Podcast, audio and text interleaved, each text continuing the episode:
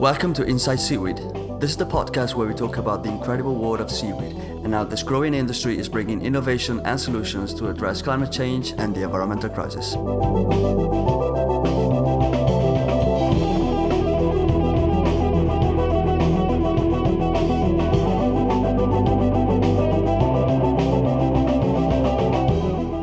My guest today is a former commercial fisherman who went through a journey of ecological redemption by turning into a regenerative ocean farmer. And he's also the co founder of a pioneering nonprofit called Greenwave. Uh, this is a global network of farmers, entrepreneurs, researchers, all focused on building community based climate solutions out at sea through collaboration and innovation. His name is Bren Smith. His story is truly fascinating and inspiring. I'm not even going to try to summarize it. I wouldn't do it justice. But that's okay because he's done it brilliantly through his incredible book titled Eat Like a Fish My Adventures as a Fisherman Turned Restorative Ocean Farmer. What's coming next is my conversation with Bren. I really hope you'll enjoy it. Here it goes. Bren, it is an unbelievable honor to have you here today. Welcome to Inside Seaweed. Yeah, thanks for having me. This is really uh, fun. It's pretty exciting that there's uh, seaweed specific uh, podcasts and even like looking behind the veil podcasts of seaweed. So it's, it's fun to be here. Seaweed nerds. Yeah. um, I, I, would like to start with uh, food. Like, you know, why not? Like all the best conversations start. Kelp fra diavolo, it's a, a recipe you talk about in your book, uh, Eat Like a Fish, which, uh, by the way, I loved. I would really uh, recommend. What is special for you about this recipe? Yeah. So, I mean, you know, a lot's changed since um, I wrote I wrote the book, and a lot of lots changed in the world too, right? Um, and this sort of there was a trajectory that I went on, not me, but with you know folks we work with, with partners, with chefs, uh, on how do you make kelp specifically delicious because it's not right, like, and and we have to be honest about that. But what's amazing is that we're at this culinary moment that where chefs and all sorts of entrepreneurs and stuff kind of specialize in making gross things delicious, right?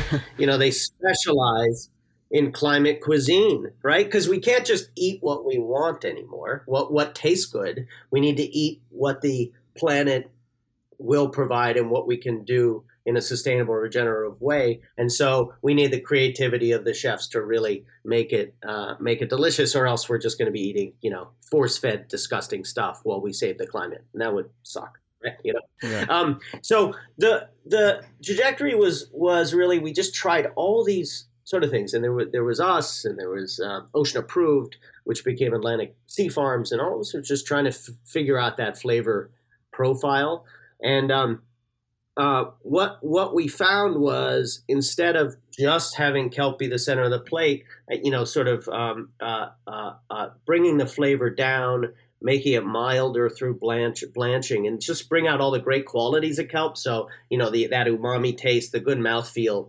and mm-hmm. what we found is like is not have it be kelp forward, have it have it be noodle forward. So the fra diavolo, where you, where we had the kelp noodles with tomato sauce, onions, just you know, pretty simple. Garlic, a little bit of anchovies, um, uh, things like that. And people just wouldn't even think of it as seaweed, right? They just think of it as delicious. Find out it was seaweed, and then um, already be bought in. But the most interesting piece of it was like, yeah, we did you know high end events in New in New York. We were doing things with like you know Rene Redzepi was out on the farm and cooking with it, and David Chang and all these folks.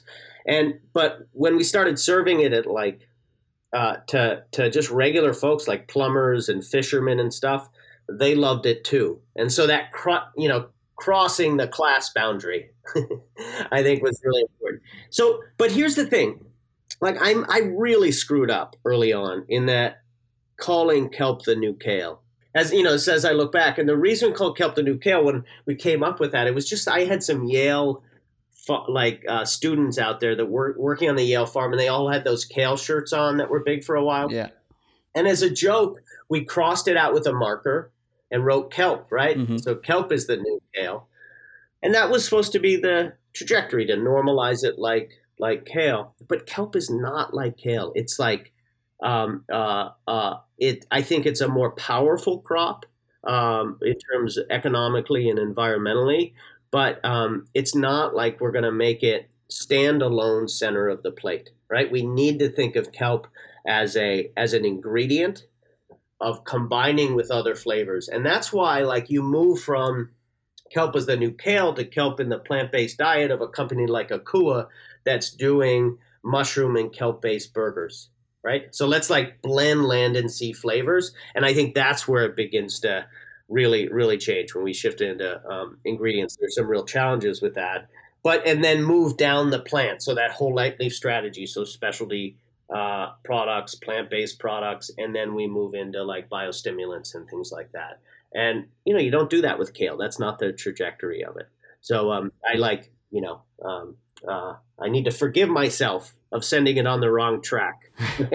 you, you, know, at the end of the day, it's about shifting people perception, isn't it? And yeah. you talk a lot about asking the ocean what we need to grow rather than asking the market what we need to sell. Yeah. Uh, you know, moving away from the tuna and the salmon and going more into uh, these sort of sea greens. Yeah. Um, since it's a matter of perception and emotions, even, no? As, as humans, we, we're very receptive to stories. Yeah. And so it's just not going to be enough to tell people, well, you have to do this because it's good for you, because it's good for the planet. What is the story that is going to move people and allow us to say, okay, we're going to say goodbye to the old way and create a new one, and this is why? Yeah. And I think it's a great question. Honestly, you know, I don't know the answer. That's the journey sort of all of us in the climate sector is hmm. are thinking like, do we scare people or do we give solutions or do we like, how do we just talk about this new, what's our story for the new era? Right. And I think we're all searching for it. I do know that when people, we're at the, it's the end of the age of decadence. So it's no longer a, like the more kelp that's sold at the highest end restaurants in the urban centers means this is not going the right direction, right? to my mind, right? Like it, that era is over and the end of decadence. And I don't think people want to be told what to eat anymore, sort of shamed into eating this stuff. So we don't want to do that. What we found that tapping into sort of this sector as a way um, uh, to provide meaning, to have like soul filling jobs has been a really important piece. I mean, you know, Green Wave started as a very small organization, just training a handful of people, and then our waiting list for our training program just in the U.S. grew to eight thousand people. Right. Wow. And the question is, you know, why? And and then in hundred countries on top of that, and again, we're a little small nonprofit, and um, um, I think it's because this sector felt possible. Like you can be a regular person like me, start a farm, produce something concrete like that you can hold you growing things is a beautiful activity to spend your life doing mm-hmm. um, and be part of the um, you know cl- climate movement the solutions movement so not the food movement not the environmental movement but that big tent of climate of jobs of justice of new blue economy of food like that whole of racial justice this whole mix of things and i think that's really moved a lot of um, uh, a, a, a lot of hearts and minds over uh, over the day. I think you know there's a story that Zita Cobb tells in Newfoundland, and you know I'm from Newfoundland originally, and she talks about her father coming home one day. He's a fisherman his whole life, and he says, you know, uh, they just turned fish into money, and what he meant by that, you know, he's a small businessman. You're a fisherman. You, you want to make money. Like you're not a like some liberal non-profity person, right? But what mm-hmm. he's saying is like they the big industrial fleets turned fish from food and something that has social value into a pure raw commodity. Yeah. And so he actually burned his boat that day. Wow. Radical. like it's like a famous moment in Newfoundland history. And I don't think we want to turn kelp into just money, right? We want to retain the soul filling jobs, eh, people having meaning, live, being on their boats, having self directed lives, like not just automating the whole system. I think we've got to, you know, make sure that regular people can enter the industry, have part in, like go to work every single morning trying to figure out how to solve the climate crisis in their own way. Like inventing a, you know, going on your boat and try to figure out how to turn it into a kelp tractor. Like you want that blue collar innovation. And like we have to reorganize this economy. If what we do with seaweed is just recreate what we did in the 20th century that'll have been a, a failure. Like, there's no way we're going to get climate policy without addressing inequality, right? Because so many people in society, if all we do is draw down carbon and we don't lift up communities, the politics is going to be like, just let it burn, right? I mean, like, we don't yeah. want, right? Let the planet burn if you're just going to solve the solutions for the wealthy and rest everyone else is just, you know, in, in, in true pain and suffering. So, um, I think this ama- we're this incredible moment with seaweed where we could reimagine, build something beautiful that we're proud of. That's a huge tent that changes the politics, right? Right, you know, and like ch- changes the incentives and, and why people are are um, uh, uh, sort of directing their lives in this sector, or we can just do vertically integrated, sort of you know, um, sort of boring business models, right? You know, and um, it, for me, for many of us that are in, that's not an interesting set of problems, right? Interesting set of problems yeah. is how to solve economic um, insecurity and inequality along with with um, uh, uh, the climate crisis. Again, draw down that carbon while you're lifting up communities. Yeah, you, you said earlier about the importance of doing it your own way. How much do you think it's a matter of agency to draw in people? Yeah, so I mean, there is just this question of like, why have people come to seaweed? It's just it's odd. Like the number of women in the sector, in the ocean sector, is just mm. stunning, right?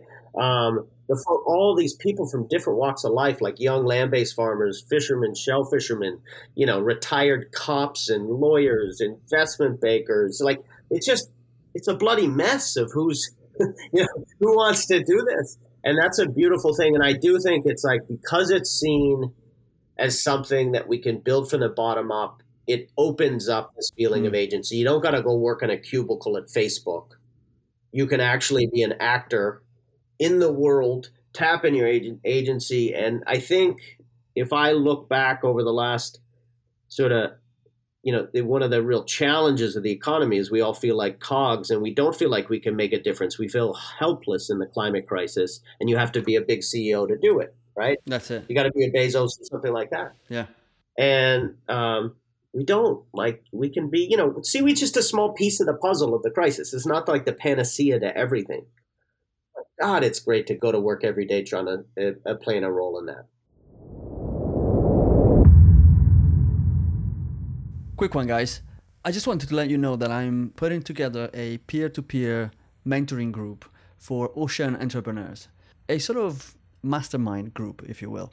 Even if you're just getting started, wherever you are in the world, if you'd like to meet up remotely for a couple of hours every month and share ideas, challenges, learnings, opportunities with fellow entrepreneurs in the wider seaweed space, this could be the place for you. I will be your host and there will be special guests, but ultimately, you, your business, ideas, and challenges will be at the center of the discussion. The plan is to kick off in January 2023. If this sounds good, head over to insideseaweed.com slash group, where you'll find all the details and a chance to put your name down to express your interest. You'll receive an invite from me later in the year. Now, back to the interview. Greenwave. You founded it as a non-profit aiming to train and support ocean farmers. What made you decide to set up Greenwave as a non-profit? And I'm really keen to understand what made you adopt this sort of open source philosophy. So um, I've been farming the same patch for 20 years out here in Long Island Sound, right? And I started as an oysterman. You know, I think you know from history. It was like I was a terrible oysterman. Like I had no idea how to. I was the worst farmer on earth, right? You know, just killing things, running a death camp. But then over time, you know, years and years, just stuck with it, and so was able to it. And I, you know, doing oysters, and then it was the diversification was kind of easy. Easy, like bringing seaweed in for me was easy because I had a market because I was right next to New York City and I had entree into all the high end restaurants and stuff like that. So like my model was fine and like that, you know, like was doing very well. And um, uh, I had a choice as the as sort of seaweed gained in popularity very very early on, sort of got a lot of traction was to, you know, sort of create a big business. And I I just decided for myself there, there was sort of two things. One was just personal, like what what I wanted on my deathbed, I would love for the 30,000 people that were thrown out of work in Newfoundland when the cod fishery died to have jobs and jobs on their boats, jobs with meanings, with meaning, and you know that sort of jobs they can sing songs about. Like that'll be a beautiful moment. It's not that I'm a millionaire. It's great. It's great for people to make a lot of money. It's just not an interesting problem for me personally to solve. Right. So that was like I said, no, I don't want to go that direction. But what we have to do is replicate. Like we need a lot more farms. Like this wasn't about me. This was about getting as much seaweed in the water. And so the idea of Greenwave was that there needed to be early on a non-competitive, like a pre-competitive actor. Yeah. Right. So, so, so where there wasn't the financial incentives to build walls, right, to protect your, you know, protect IP and keep things secret, that the industry was going to fail if we all um, weren't sharing, and even if it didn't fail, it was going to replicate and grow very slowly going to spend 20 years in like everybody making the same mistakes, right? So the idea was okay, let's create a nonprofit that was like a, a, a safe space where people could share and so we could have a hive mind. Because I can't, especially on the farmer side, I cannot stress enough how hard it is to grow food underwater. It's like the stupidest place to grow food, right? I mean, I, you can't control your soil, right? It turns over a thousand times a day. You're at the whims of the ocean. Um, you can't see your crops. I mean, it's like Mars and under the ocean are like the craziest place to grow. And but you, we need to because you know our food systems are being pushed out to sea, and all the nutrients are in the ocean. There's a soil crisis on land. All those reasons, like we have to. But the only way you're going to deal with that volatility and the difficulty growing the ocean is through um, uh, uh, like a network like very strong networks of collaboration and sharing. You know, what I think of as that hive mind. And it's amazing. Greenwave at the recent Seagriculture conference, um, you know, we brought farms from around the country to that conference and did farmer only meetings and as well as farmer panels and stuff and um, uh, lifted up and allowed farmers to sort of speak for themselves and to meet together. And it's incredible what came out of that. We just created a space. There are farmers now traveling this fall from Maine down to Long Island to help folks set anchors. There are uh, another farmer uh, is tripling the size of their farm and working with another farm on co-packing. There are farmers from uh, uh Alaska that are interested in going to visit farms in Europe, right? Like that's what you want, right? And that'll allow us to replicate really fast and replicate quickly really hoping that when we hit 10,000 farmers, the idea is to is to, is to move on to other stuff.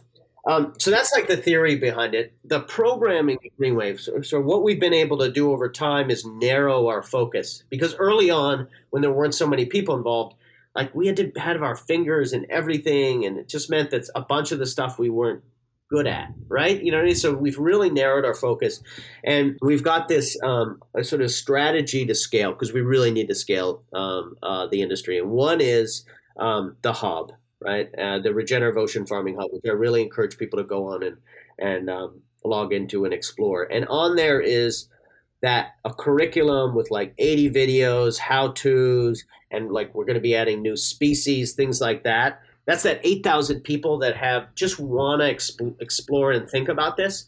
So um, uh, uh, there's that piece. And then there's a, a community, and the community has been fascinating where we, we have paid farmer mentors on there that answer questions. So these are folks that are experienced farmers. There are 351 topics that have been self that have just populated by people. There are 130 active farmers 180 farmers that have permits, 68 hatcheries on there, and all these people, they're like arguing about anchors, right? That's exactly what we want, right?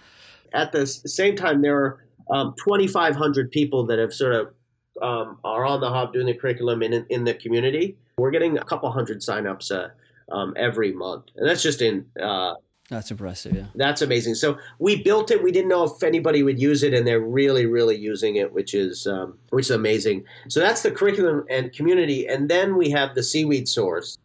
And the seaweed source started as sort of a very simple buyers network. We just took one farm and tried to sell all their crops and then we're able to do that. Then we expanded it to uh, t- uh, like five or six farms, and now we've moved the thing online, which is essentially a seaweed exchange almost, right? Where buyers come in, they apl- they have to almost like apply to come in, so that we know that they're actually buying seaweed. They're buying the sea- type of seaweed that folks actually grow, um, and that um, they're willing to pay a decent price right? So they've got to apply to come in that, and we got about I think 15 or 16 companies as buyers in the seaweed source right now. That's great. Like here on the East Coast, that's that's excellent.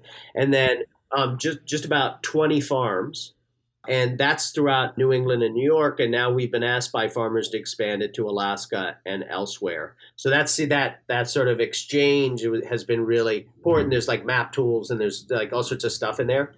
So those are that's like the hub, and then the other piece is the Kelp Climate Fund. Okay. The like, there's the whole blue carbon question. That's how we got to this this final place, the Kelp Climate Fund. The Kelp, Kelp Climate Fund, at its core, is really simple, which is um, you get as a farmer.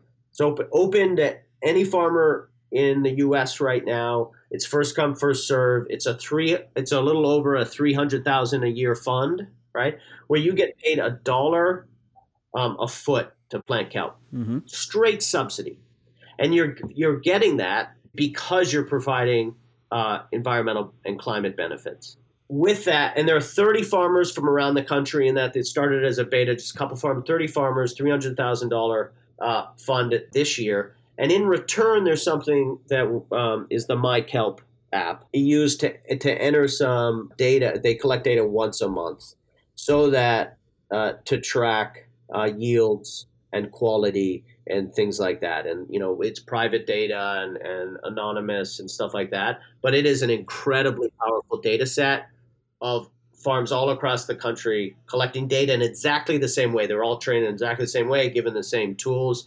App goes goes in. It's a mix of images and actual physical uh, uh, measurements, and that's just going to. It's a a pretty amazing thing.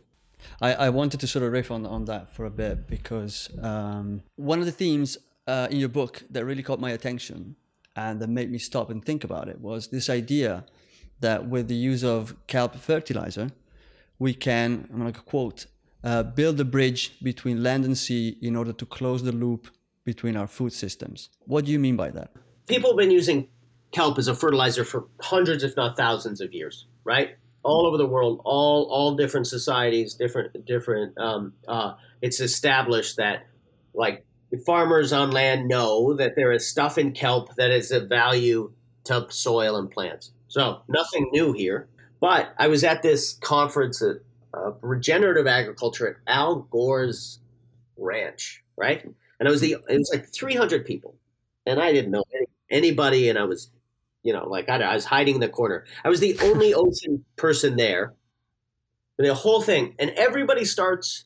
One of the main takeaways was like everybody's raising their hand panels talking about the the soil crisis, the nutrient crisis, and they're like, not enough nutrient. Really? But we don't want to use fertilizer. And I was like, well, it's all in the ocean. You know, nitrogen, carbon, phosphorus, and stuff is all all into the ocean. I said, Uh, we can use kelp to soak that up and sell it back to you. We're totally up for that, right?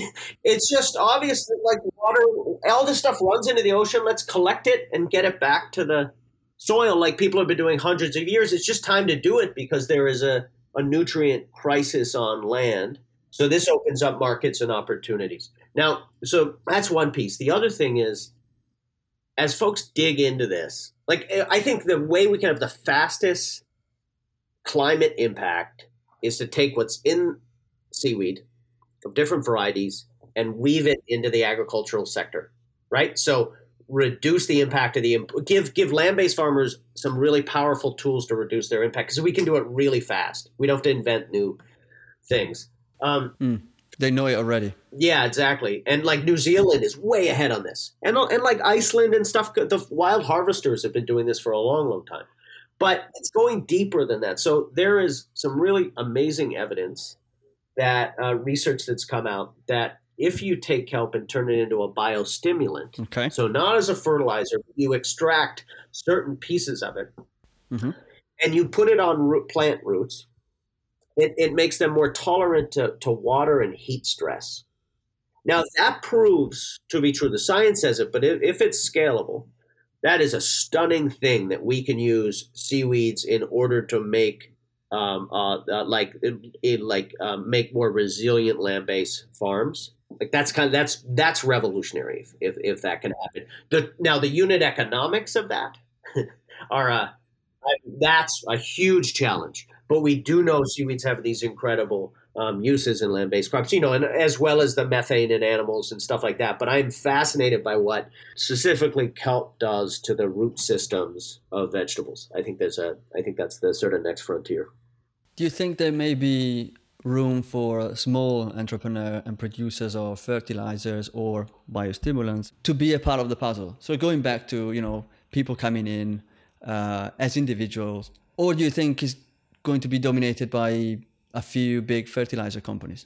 Yeah. And this is the big looming question. I mean, you know, all of society's got to figure out what they want their world to look like. Hmm. like, there is a chance in the climate change to reorder the chessboard. And so that's one thing. Like, and I, I don't think we have our, as this, I know in the US, we do not have our act together enough or, or the, the culture in order to do that like just hands down not going to happen right? But and that's that's heartbreaking. But what i think is and this is way above my pay grade like i'm not smart enough to think about this stuff but i you know i don't know what scale looks like in the in in the ocean. Like you know on land a 500 acre um, farm is a small family farm in iowa right? And 500 acres of seaweed is an incredible amount of seaweed right? So we don't know, first of all, what, what scale looks like. Everybody's like, oh, small scale, 5, 6, 20 acres. You know, when you get up to 300, you have to be a big company. I don't think, I just don't buy into it. Like, and also, we have farmer, like, not we, there are no such thing as a GreenWave farmer. Let me say that. We, relationships with farmers that are growing like, you know, 300,000 uh, pounds in five acres. Okay, like that has to do with intensity, right? Uh, so anyway, there's this big question of scale, but the key question here to me is vertical integration. Are the same companies going to own? Is it going to be a Monsanto, right? Like where or a Cargill? Yes, that's that's where I was going with it. Yeah, that owns the seed, owns the silo infrastructure on the farm and the market, but doesn't own the farm because that's the riskiest part of the economic model, right? You know, like that. That's actually what ag looks like. And I do, I personally, like that, there will be companies that do that, and I think that might be fine. I don't know, right? you know, but what we care about is that there's another track where it's it's horizontally um, integrated, not vertically integrated, so that there's real community benefits. The reason I say this this sort of horizontal versus vertical is such a confusing space to me is like we got to get more kelp in the water. Period. Like like we got to feed more people. We need more uh, secondary products that help. We got to capture that carbon, stuff like that. And I don't know the model that's going to do that most effectively. I do really question the assumption that it has to be vertically integrated or that you can get the most volume in vertical integration. So I don't know if I'm explaining this clearly enough, but like I have two farming sites because one sometimes doesn't do well, sometimes the other one does. Like if I were a buyer I would want to be buying from 50 different sites, from 50 different hatcheries, because it distributes my risk in order to get consistent volume, right? That's it's again, go back, it is hard to grow food underwater. like, and so I'm not sure scale gives the like that vertical integration gives the the the, the protection that's needed to a company to be profitable. That's mm in terms of resilience. Resilience because it's it's going to be a hellish 50 years. Oh yeah. Right? You're going to like and i mean the our climate resilience strategy is is non-complexity. Like the reason we're not designing more and more complex farms is the way you're going to get through the next 50 years is just use ropes and buoys and anchors so that when it gets wiped out you can rebuild in three weeks. Right? That's like that's a business model i think that actually is. So anyway so like i really question people's assumptions about scale. But that said, right now, like, you know, the price of kelp um, uh, ranges from a dollar fifty a pound down to six cents a pound. Okay?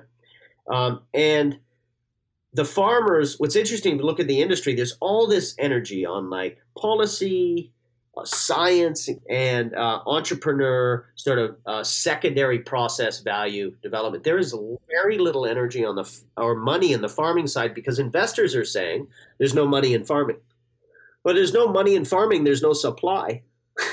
right? Yeah. But I'm being told again and again, like, yeah, we don't want to do farming because there's no no money to be had in that. So for us at GreenWave, what we're working on is okay. Let's let's let's not think of the farm as just the farm growing the kelp itself, but let's the farm should own the nursery, which is like a shipping container that can produce 12 miles of seed in 20 feet, a 20 foot container. You know? So you own that, you own the farm, and you own this. Uh, you own first stage processing. So stabilization. So you're creating like a almost like a kelp slurry or a stabilized product that you can sell over eight months to the to the um, uh, buyers that are doing the, the plastics and the burgers and all and the fertilizers and stuff like that. In order to get the right price, farmers have to have that chunk.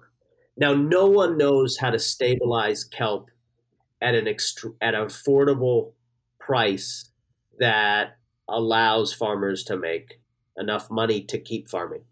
That does not exist. Like no matter what anybody says, because it, it, they know how to do it. Some of the different companies, but they don't know how to do it to make the unit economics right. So that's not doing it. That's bench scale. That's like a you know what I mean? Like yeah, yeah, it's yeah. not whether you create bioplastic or you can create a pig feed or something like that. It's can you make the system, the economics work of the system? That's the question. And no one's done it. I, I wanted to ask about tobacco barns in, in that sense.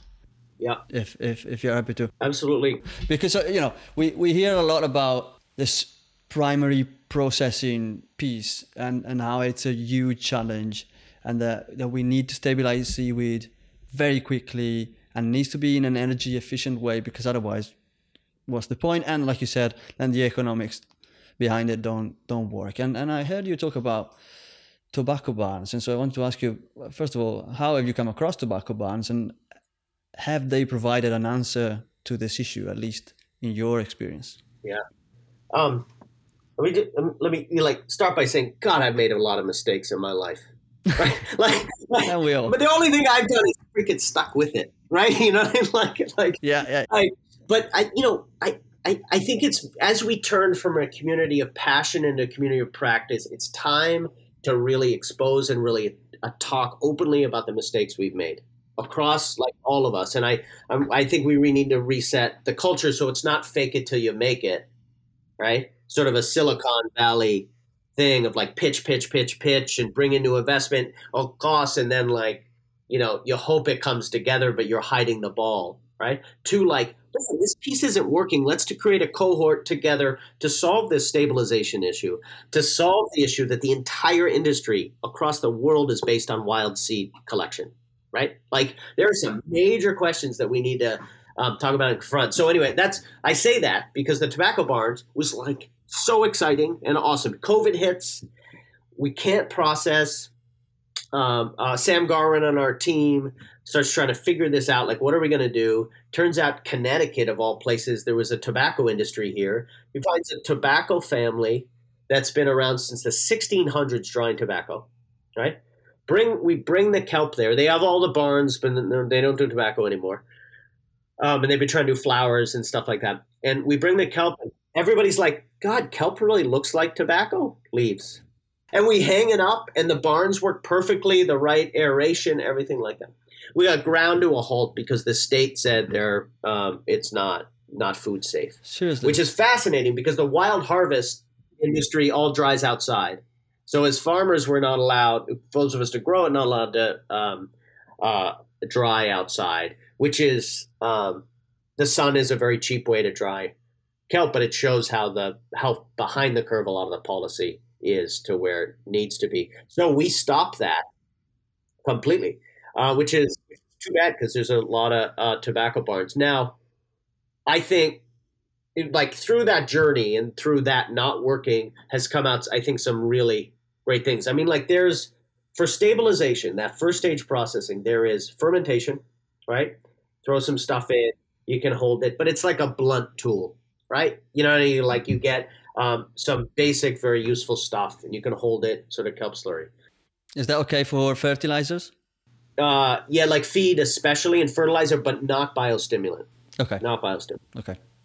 Again, everything I say has to do with the unit economics. So people can do it, but they're like enzymes that they're putting in are so expensive that the system doesn't work. So they're it's still bench scale. They're trying to drive down the cost of that. So there's fermentation. Then there's like uh, drying and dehydration. The big machines are way too expensive, as we know. There are some examples of where it can be done with really strong sources of alternative energy, like in Europe, but that's not replicable because the alternative energy sector is a mess, right? You know, there is no consistent uh, grid. So we need to figure out a way to dry to, um, and a much cheaper way. And the way to do that is there are microwave machines that dry, right? That's like that's looking like what it's going to be. And then there's serious green chemistry, or not green chem, toxic chemistry too, where folks throw in stuff, blow those cells apart, and um, uh, it's extremely expensive. Uh, tons of R and D. They will figure it out, but again, the unit economics aren't there yet. So those are, in my head, those are sort of the three categories of how we uh, different versions of way to way to stabilize. Uh, GreenWave is working right now uh, we've just put the last year, we've been working intensely on combining with partners to create modular hatcheries that can produce for like $80,000. You can build out of the box a hatchery that looks exactly the same, that produces high quality seed and can be run by one person. That's what ours is now, right? So they're like, there's that. And the dependence on wild seed um, uh, through work, gametophyte work. There's that. And then this stabilization piece of finding the right partners to really solve that. And, and we're bringing together some different value added producers, you know, the folks that are doing the secondary processing who don't want to do stabilization to figure out how do we do dockside so the kelp comes in. There's a there's a there's a unit there that gets it, creates a kelp slurry that then multiple different buyers can use in different industries could a, a modular sort of like shipping container type unit could could that work in your mind? Something that is mobile that is sort of shipping container or back of a truck kind of situation where you can transport it to wherever is needed? Yeah. Uh, is that something that you see a, a need for or that could be a solution? We could do it now in in the hatcheries, like out of the not mobile, but like out of the box, drop a shipping container, fully functional. Like we can we can that can be done for the hatchery. Yeah, on the hatchery. The mm. processing is uh, folks um, uh, that is necessary. I think that's the only model that's going to work. I don't think folks really know how to do it uh, like we need to come together to figure out how to do it at a, in an economic economic way. You know, like folks can kind of do it, but they can't provide it in a consistent, stable setting that the buyers want. But I think it's the only way dockside because in a lot of places, either the farms are too far away from the processing facilities, like physically, or the working waterfront is pretty much non-existent right? It's all it's been bought up by wealthy tourists and stuff like that. So really, uh, that is, I think, the from from my farmer perspective, and like yeah, honestly, like everything I'm saying, like ignore, like what what what, like, like I'm decent at growing some kelp, right? But this is just sort of the way the as we're trying to feel our way in the dark in these things. That this quest, the two questions of ending wild, the collection of wild seed and dockside stabilization are the two things that have to be solved. But um, like the dockside stabilization, there's not massive money in that, right? For an investor. Mm. Right. So every all the investment money is going into that second stage, you know, value added bioplastic stuff like that, which is really important. But like this low margin, extremely boring step of just creating a kelp slurry, there there just isn't the activity in it. This example in the industry of where like I think we need to think about the capital stack, like what kind of money and where it goes strategically, all at the same time. Because like, if the if the buyers can't get a kelp slurry to quality they want, consistency, you know, they're not going to be able to you know show their investors any you know any any return at, at all. If the if we don't scale up the farms and farmers aren't making a living, then there's going to be no kelp slurry, and there's not going to be, you know what I mean? Like everybody's got to come together and think about these pieces um, in, in combination. Absolutely. I, I just want to quickly go back to the concept of credits. We talked about blue, carbon. We're sort of hinting at blue nutrients potentially. Uh, so I want to, if you don't mind, maybe introduce the concept of uh, pollution farming. Yeah. Which I think it would be really interesting, in, in particular, you know, in terms of the business model. Yeah. So um, let me come at it from the blue carbon journey we've been on. So when I was at Oysters, it was all nitrogen collection and trying to people trying to create markets around that. And then it moved in with seaweed. It moved into blue carbon. I mean, if I had a nickel every time someone came to call me about blue carbon, I'd be a millionaire. We've come to the conclusion. We went. We partnered with people around accreditation, a bunch of scientific projects, stuff like that. Uh, my frustration grew, and I was like, okay, like First of all, the trouble with blue carbon is it's called blue carbon. Like kelp, its power is its bundle of climate benefits phosphorus, nitrogen, carbon, reef restoration, like, you know, a soil amendments, like jobs, like that is the power of it. So we call it blue carbon, it's too narrow a focus. And I'm not even sure kelp's most powerful remediation, um, like it, its it, its largest power is carbon. I think it's actually other things. Like you get kelp into soil and you reduce what it does is it stabilizes nitrous oxide, which is 300 times more potent than carbon as a greenhouse gas. Like, but that doesn't fit into like blue carbon, right? Um, and th- so that was the first thing was like, like it's it's it, it, it's a bundle of benefits. The second thing I was like, listen, the markets are too slow. Like everybody's like markets are like what's the goal here to, of blue carbon in this is to get more kelp in the water?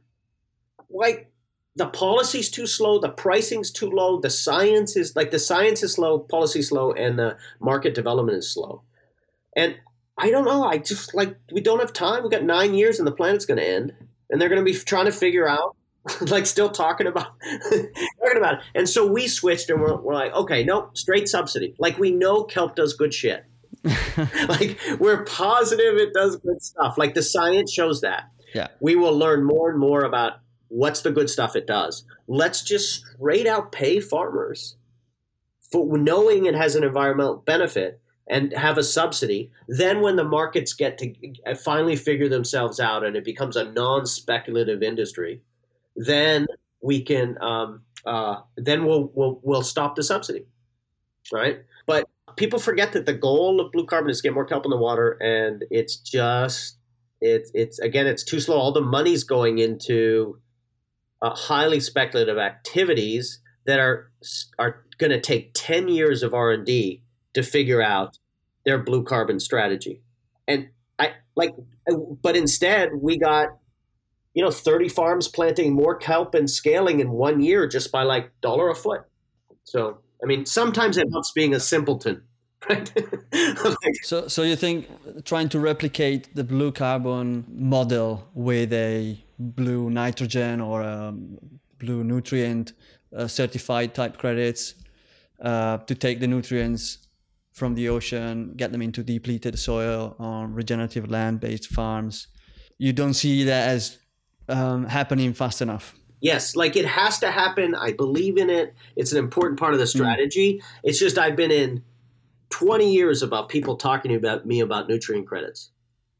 Right? And it just doesn't. And I just haven't seen it happen. I'm just getting old, right? So, like, I mean, like, we're 50 like a couple months ago, and I was like, wait a second. Like, 20 years people have been talking to me about trading on oysters and and stuff like that. And I was like, I don't see more kelp going in the water with this. And so we just reorganized GreenWave and took a bunch of our funding, and it goes straight to the farmers, and it allows them to scale, right? Because they know that there's going to be they're going to get paid the fund. Now, I don't know how long we're going to be able to keep this fund going, right? A global recession coming. We're going to try as long as so all the farmers know, like we raise for each year. This is the amount of the money that's in. We'll spend it all the way down, and like every you know so i you know we'll try our best to keep it going but i do think it's the right um, for now it's the right strategy. And i really hope that the science comes together and the policy and the the businesses that are being built around blue carbon um, i don't know do their job well right? I hope i hope they're competent there's that sense of urgency isn't there? Yeah. uh, that you know it needs to happen now. Exactly. I mean, I, I think I think the business sector is honestly in climate denial. We think of it's only like a Trump thing, climate denial. It's not like if you're using 20th century business models where you're expecting a 15x return mm. in six years, and all the benefits are going to a couple white guys at the top, like, yeah. like that's climate denial, right? It's just not going to work. While saving the planet somehow, right? like, like I, I, don't, I just don't trust it, right? And I, I think they need to invent climate resilient and climate resilient uh, business models out of the you know business schools and and get over this sort of hangover of the uh, like a successful business has to look like this kind of return this this kind of investment. I mean the capital stack is a mess. Like farmers don't need investment. They need loans right? And they need loans that are forgivable loans or low interest or get paid back when the farmer starts making money or like like but everybody wants to it's a straight equity model. What happens if equity isn't the right way? What happens if it's subsidies, equity, loans, profit sharing? Like, let's get creative with that capital stack, right? Instead of just sort of the same the, the same things we did that killed the planet, right? I feel like we, we share a frustration here in terms of uh, uh, well, you you've previously sort of tracked back to uh, what can be described as the, the Wall Street framework of the unicorn. Could you explain that and what it means for you and how you've come across it, when you've come across it? Absolutely. I mean, um, I do think there's a there's a pitch culture that you know, like okay, five minute pitch, stand out, and that gets the money, right? And honestly, like I'm pretty good at that. you know, like I can, I can, you know, I can shrink things down, make a couple points. It's like, but um, what that means is like the boring stuff gets forgotten. And the system doesn't work with like boring stuff like food logistics like stabilization. Um, and this isn't me like i'm not whining or complaining. Like there's so much money in the seaweed sector now. Like there it's not even like oh i wish we were getting more. It's not like that. It's like i just want the sector to constant like dig into the real problems that are being faced and have clear eyed in order to all get where we need to go. But this pitch culture of Silicon Valley of fake it till you make it, like because you you do an investment round by telling like the strongest story that you're going to revolutionize the world, and then you burn through that money, and then you go through another investment round where you tell an even bigger story, right? Without talking about the struggles you're having and what happened when you burn through that first set of cash, right? So your story has to get more ambitious and bigger and show bigger growth and global and things like that. And like, we gotta just like, I, I don't think that's a healthy thing. Like, we need to go to investors and be like, these pieces aren't working.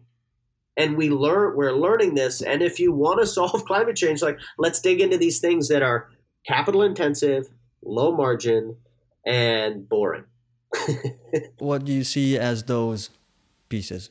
I mean, we mentioned primary processing. Primary processing, I think, um, really um, ending the dependence on wild seed. I think um, uh, really making ramping up production on the farms so that farmers are profitable. Um, I think it, so. So you can see all those things. It's an infrastructure need, right? So there's tons of work being done, and like these I love these folks. They're friends. They're doing amazing work on the secondary, creating. I would never drink it, but I just heard there was some kelp coffee that's coming out. Like it sounds like I don't amazing, right? I was just shown last night. Came like uh, Notpla. I someone just brought a box of their stuff where they had like olive oil and these little squeezy things that you could eat. They had like wrappers and there were all these things laid out on the table for me. I was like, this is amazing. But and that has to happen. But they can't get supply at any scale at any unit economics that work, right? And so that's the that's the boring stuff. But the trouble is, there's not an incredible money to be made in those boring solving those boring problems. And I don't know how to deal with that. But I think the the uh, the investment community really needs to um, sort of come together. And that's why, to me, one of the stages I'd love to see GreenWave do is to bring ho- we bring together cohorts of farmers and cohorts of hatchery people, right? Let's bring together cohort of secondary processors to create standards and the technology needed for the farmers to do that first stage processing that's like the next stage of the industry and i hope uh, whether it's GreenWave or not or somebody else. I think that's uh, that's going to be key. How do you feel about this next stage of the industry? You know, like we need all hands on deck. I I'm just so excited where the industry is going and what's happening and all these brilliant people into the sector. And and I think we this is an opportunity to now take this to the next level. We talk a lot about low barrier to entry, individuals being able to play a role. In, in your mind, other than becoming a seaweed farmer, what could an individual do to be part of this movement? Uh, with a small initial investment, say $20,000, and a, a, sort of similarly entrepreneurial free agent type fashion? Absolutely.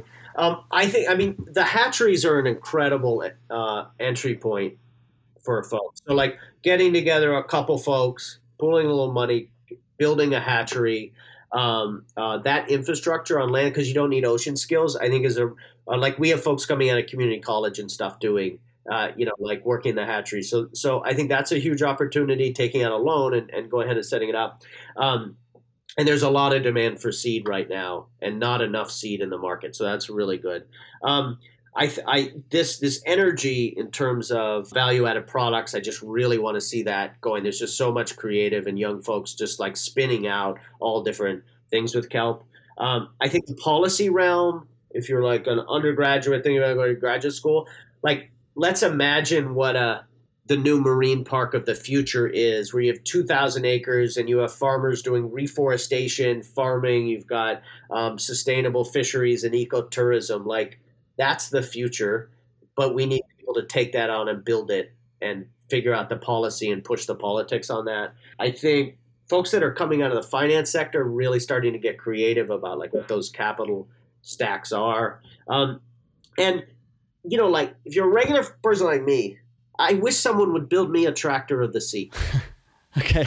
Like, like I will get it like that, right? There are so many pieces like you know build something of like how to how to um, uh, wind string for hatcheries automatically. A um, uh, figure out how to power the boats the small boats you know with a mix of solar wind and electric right? You know like there are all these things where we can um, uh, opportunities because I, I hire metal workers electricians permitting people. Like there's a whole like folks to paint boats. Like they're like all those marine industries with kelp farming, they get revived and there's opportunity like good working class things. I you know, I I will say I think it's crazy that we think about seaweed as this sort of organic thing that should just happen on its own, like in a mess. Like, why in wind farms do we have an industrial policy where money comes in, revitalizes a waterfront, permitting happens at once, the capital is lined up,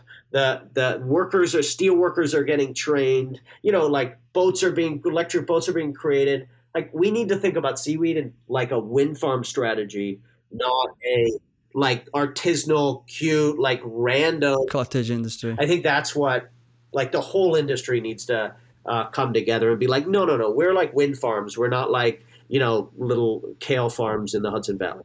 Okay, let's take that away and have a think about it.